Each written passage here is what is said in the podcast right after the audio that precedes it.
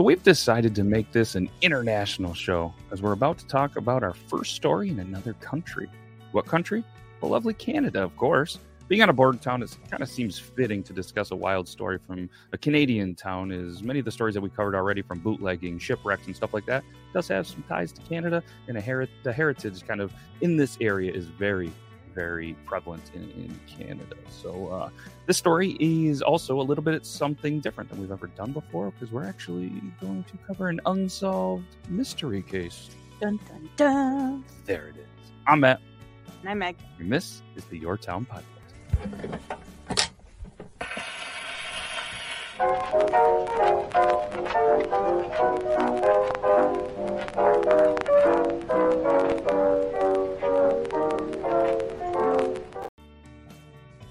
Town we're going to talk about eh, that uh, that had this unsolved case is an interesting name. It's called the Blind River, and it's in Ontario. Blind River is a town that's situated on the North Channel of Lake Huron, Huron in the Algoma District in Ontario, Canada. Look at me pronouncing names correctly. Look at me not pronouncing names correctly. if you're, you know, not watching this on uh, on any of the social medias and just listening, we thank you as well. And big shout out to the Deluxe Edition Network. We are big fans of them. Check out the podcast of the month, Pro Quo, uh, Quad Pro Quo. So check them out. DeluxeEditionNetwork.com links in all the descriptions, and also all of our sources are going to be down there as well. So, um, okay, back to pronouncing stuff wrong. The town is actually named after the Blind River. Wow, shocking name. There's a lot of history people that uh, just name towns kind of just after easy stuff. Population is about 3,400 according to a 2016 census, so pretty small town with some wild stories because this town actually made headlines in 1991, which ironically, the Toronto Blue Jays were really good in 1991, and um, because of this unsolved mystery case. Want to jump right into this? All right. And uh, sorry about all the flies attacking your coffee in studio. Uh, we'll have to get a hold of a pest control company and get rid of some flies. But either way, we have a 62 year old Gordon or Gord McAllister and his 59 year old wife, Jacqueline or Jackie of Lindsay, Ontario. They decided, hey, we're going to go on a vacation across the lovely, lovely province and uh, country of Canada. They planned their visit and they were going to kind of visit relatives along the way during the trip and everything. They even decorated their brand new camper with all these family photos so they can kind of make it home, you know, like homey and everything. Not like homies, but homey. Hmm. And we, we relate, we're campers, you know, just seems like a normal, hey, we're just going to visit and, you know, have a piece of our family and just travel. A lot of people do it. A lot of people did it then, they still do it. I think when you have a camper too, it does become kind of a second home. On June 27th. They're on the first leg of their trip. Excitement is there, not quite exhausted or whatever, but they're tired. And they said, hey, we're going to go to the Blind River rest stop on Highway 17 near Riverbend, Ontario, just 85 miles from the U.S. Canadian border, which this town of Lindsay is kind of like Toronto. And from us, it would be closer to if you were to draw a line down on the map, it'd kind of be like near the Buffalo area. Just put things in perspective over, uh, over all the bodies of water and everything. So um, they arrived there, they walked around, and Gord felt that it was a nice, quiet little spot. It was along the uh, a river, Mississauga. Mhm. Nailed it. Which ran next to this picnic area. And I mean, anybody that's traveled down highways and rest stops, these things are everywhere. Truckers are pulled over, and you know, you tend to always think, you know, this is a pretty good place to stop. And, ha- and you have to think it, it was before the time when, you know, a lot of people would just randomly pop into a Walmart when they were allowing, you know, anybody and their brother could just sleep in a Walmart parking lot. This was before then. They're Um, usually pretty scenic too. pretty scenic, just a nice, quiet place. Uh, you just pull over for free, take a little nap, get back on the road because you know you, don't want to be driving too long and, and too tired. So, so they stop. They're sleeping. Now it is June twenty eighth, nineteen ninety one. Gordon Jackie.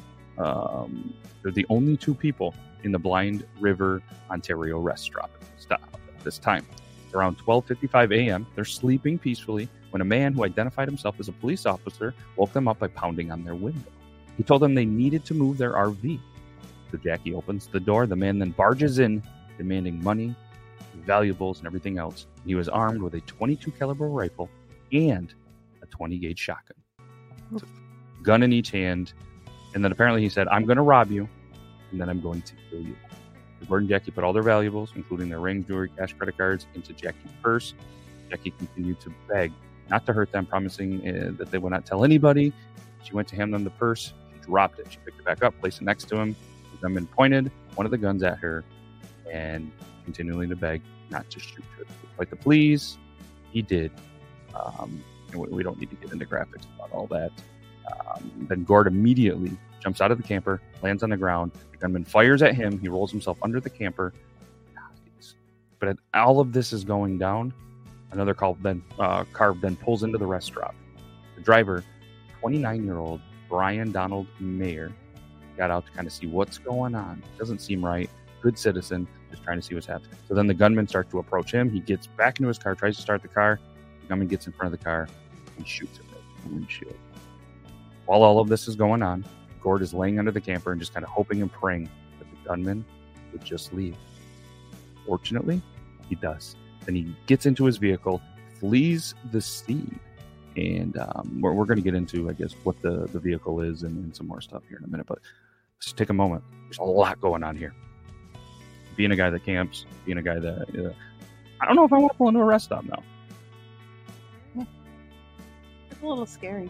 It's very scary. In a lot of these places, you know, it's not like there's cameras everywhere, and the time was sort of different. I mean, maybe there's dash cams now that help with the situation, cell phone stuff like that, that could potentially help a little bit more. Technology has advanced a lot since '91, but I just couldn't imagine being Gord and then the potential fallout from you know all these people that are on the internet that are super tough like can't believe he didn't do anything to protect his wife he just laid under there and this i just i'm the good citizen that you know wrong place, wrong time. Just hmm. unbelievable. Uh, and even even Gord was uh, Gord was quoted saying, and I was I was lying there just praying to God that he'd keep on running, and he did. As soon as he went by, I rolled back and got up, got into the motorhome, and drove out onto the highway. I knew I had to get onto the highway. I needed to get some help. So immediately after the gunman leaves, obviously Gord gets on the highway, just hoping to find some help. He knew that uh, his wife had been shot, wounded pretty bad, but as he stumbled to the road, he didn't realize that he had actually been shot as well. He had been shot twice, once in the back, once in the foot. So it was then a race against time. He was able to flag down several motorists who went and called for help, but unfortunately, it was too late. Jackie was already passed away. Gord did survive his wounds, but I mean, they've been married 39 years. Uh, would have been 39 years, September of 1981 after he learned that she had passed, he just you know, broke down. Obviously, uh, he just hit the lowest of lows, and he just, just couldn't imagine. I mean, unfortunately, the um, the innocent bystander there, Brian, also was pronounced dead at the scene. He was less than a half hour drive from his home in Elliott Lake. He left behind a wife and a young son. Police officers, tracking dogs, helicopters immediately started searching the area. There's just no trace of the killer. Five days after the murders, Ontario papers published a police artist's drawing based on kind description. Then, shortly after, a witness comes forward. He said that a few minutes after 1 a.m. on the night of the murders, a blue late model van peeled out of the rest area and headed straight toward his car, right towards his car that he actually had to avoid a collision getting out of the way of this van. Apparently, the van was um, going dead east, heading towards Sudbury, Ontario. The witnesses even matched what Gord said of the, um, the potential suspect here. It then led police to believe that the van either belonged to the killer or someone who had seen what had went down at the rest stop. They couldn't decide what yet.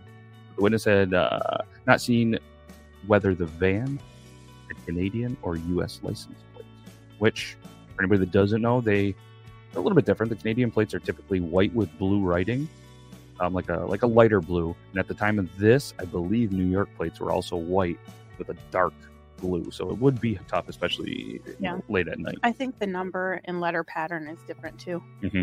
The way bit. that they're laid out. Yep.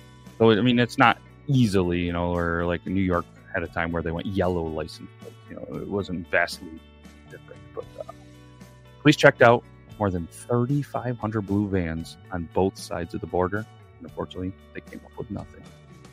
Gord will be able to point out the killer someday after he looked through hundreds of mugshots. No avail. Police turned into a more sophisticated kind of technology at the time, hoping to improve on the rough sketch of the killer. Five long hours. He painstakingly matched features from the computer's files against the, um, you know, the memory. I mean, this has got to be tough. You're mourning the loss of your wife. At the same point, you want to find out who did this. Is having to go hour hour, hitting sitting in a police station, probably drinking terrible coffee, maybe some Tim Hortons, but just having to go through this. You know, pick out the eyes, pick out the nose, the chin, the hair, the forehead. I just couldn't imagine. But at the end of this, the killer's face did emerge. Gord says that he will never forget the face of the killer. He does not believe that the crime was a robbery gone bad. There was no resistance to him. He truly believes that this person was out there to kill somebody for no reason. Awful. Awful. That might even be an understatement. Since the murder, he has believed that the killer was kind of going to come after him. He just had this, I guess, this, this weird feeling that you know he knew too much. He was going to lead to the you know arrest. So, because really, I mean, Gord is the only one that could identify him. So he was under police protection for quite some time. However, he's at the point um, when, when, a lot of articles and, and later in life that um, he just truly didn't care. The killer came after him. He wondered if the killer kills him, maybe he would actually get caught this time. The killer is believed at the time to be he was around 30 years old, 5'10, slight build. He was long, stringy blonde hair and a receding hairline. He's driving a blue or brown older model Chevrolet or GM van with white full size mirrors and white mud flaps. The police suspected that he may have fled to the U.S. after the murders. They hoped that the guns used in the murders would have provided clues to his identity. Again, one was a 20 gauge shotgun firing number three buckshot. The other was a 22 caliber semi-automatic Lakefield Mossberg or a Winchester Cooey. So it's now June 1995. 48 year old former police officer Ron Glenn West was arrested and charged in relation to five violent robbery related crimes that occurred in Canada somewhere. Um, I don't know. I don't know what that is. Um, apparently, uh, earlier in '95, he uh, went on this string of robberies and crimes that were very, very violent. We're going to leave a lot of the details out of that, but he did plead guilty to those charges and was sentenced to eight years in prison. August 99, he was charged with the murders of two women in 1970 after DNA connected him to those crimes. Shortly afterwards, police identified him as a person of interest in the Blind River murders. When he was arrested in 95, he was living there, and his wife and children were also there with him. So there's some kind of circumstantial, uh, circumstantial evidence that links West to the crime. At the time of the murders, he lived about 12 miles away from the actual crime scene. He did own a 22 caliber rifle and a 20 gauge shotgun, the same type of weapons used in the murders. His ex-wife also noted that he owned a blue van and looked pretty similar to the drawing that was put there, but with a blonde wig. Finally, he was a former police officer, which would match up with the gunman who identified himself as such. And there was a lot of kind of off articles and, and different stuff that I read that how he said it, how he presented himself was definitely something that a police officer would because only police officers are going to do it in a certain way. Mm-hmm. And there was a whole bunch of, you know, things that went out to the public that said, hey, you know, trust your gut feeling. If, if something doesn't seem right, it probably isn't right. I mean, most of the time, these cops aren't going to just come and tell you to move at one o'clock in the morning. And there was just a whole bunch of stuff that, you know, was there because there had to be a little bit of some panic in the public. And, and especially people, Canada's a pretty big country with not a lot going on in a lot of places. So um, it, it, was a good move on, on their part for that. But uh, sadly, on February 14th, 2012, Gord passes away at the age of 83 without ever seeing a resolution to his wife's murder. Mm-hmm. And as of everything that we've seen today on the internet and doing some research, the killer still walks free today. OPP Staff Sergeant um, Dione, Diane, Diane, D I O N N U say Dion. Dion, the provincial media relations coordinator, said that despite the case going cold, it still remains active and tips are still coming in on this case. And uh, just one thing that you see on a lot of shows and everything like that, just maybe you have a tip, maybe you can, you know, help kind of bring some peace to this family. Any person having information regarding the person or persons responsible for the murders of Jacqueline McAllister and Brian Donald Major and the attempted murder of Gordon McAllister, you guys can contact the Director of Criminal Investigation Services, Ontario Provincial Police, at 188 310 1122 or 705 329 6111. Anyone with information leading to the arrest and conviction of the person or persons responsible is eligible for a total reward of $50,000. If you want to remain anonymous, call Crime Stoppers at 1 800 222 8477, where you might be eligible to receive cash of up to $2,000. Help find the person. Wouldn't that be wild? That would be wild. Would be wild. Let's find it. It just seems. And, and we watch a couple of crime shows, and it seems like uh, as technology advances and everything, that they end up finding these people later maybe they're already in jail. Like I'm just curious. It just seems wild that this cop, this ex cop who's in jail, isn't the guy. Hmm. Mm-hmm. Either way, it feels like there's a lot of family too that tend to fight these yeah. unsolved crimes. Yep. I wonder if there's anyone doing that. Hopefully, hopefully, and hopefully they find it. And uh, it just seems. I mean, he's got the guns. He's a cop. He's in the area. What would you do? So, what would you would you like if like, if you thought it was a cop knocking on the window? What did I do? Come go away. I'm not gonna so? open it for you. No, I'm not gonna open it for a cop. No way. At one o'clock in the morning. I don't care who it is. They're coming. Get away. Get away. It's the police. Well, go away. Talk to me in the morning. Wait it out. No, that's what I'm gonna do. Actually, now. Now I'm just not going to. St- now I'm not going to sleep at a rest stop. All right, let's. uh We always throw in a quote here, and I don't know. My brain, my brain went to this one when I kept seeing Gord. Obviously, everybody around here loves a tragically hip for some reason, and Gord Downie once said, "I have no illusions of the future, or maybe it's all illusion. I don't know. I've always been ready for it. So we don't know if the future, in the future, if they're going to actually find this killer. Maybe close this case for all the families involved we sure hope that they do. Our source is unsolved.com, unsolvedmysteries.fandom.com, Wikipedia. We love Wikipedia. Toronto.com for a little bit of that update and some recaps. So hopefully they're able to bring justice to this and uh, just a wild, wild story that happened in a, pretty small town in a very, very rural area. If you guys have any stories that you would love, send them over to us on any of the social medias. We have a couple of stories being written by Zach and he might even make a random appearance in an upcoming episode. So, again, thanks, Mac. Appreciate it. Hopefully, you have fun. Mm-hmm. This was uh, this was a wild one. This was a little bit of a tough one and a little bit different. If you guys end up liking this kind of new style, we're just kind of tossing st- stuff out that's fun for us. Hopefully, fun to listen to. And uh, shout out to Colin for the for the sweet tunes in the background of this episode. We'll put some links in the description for that as well.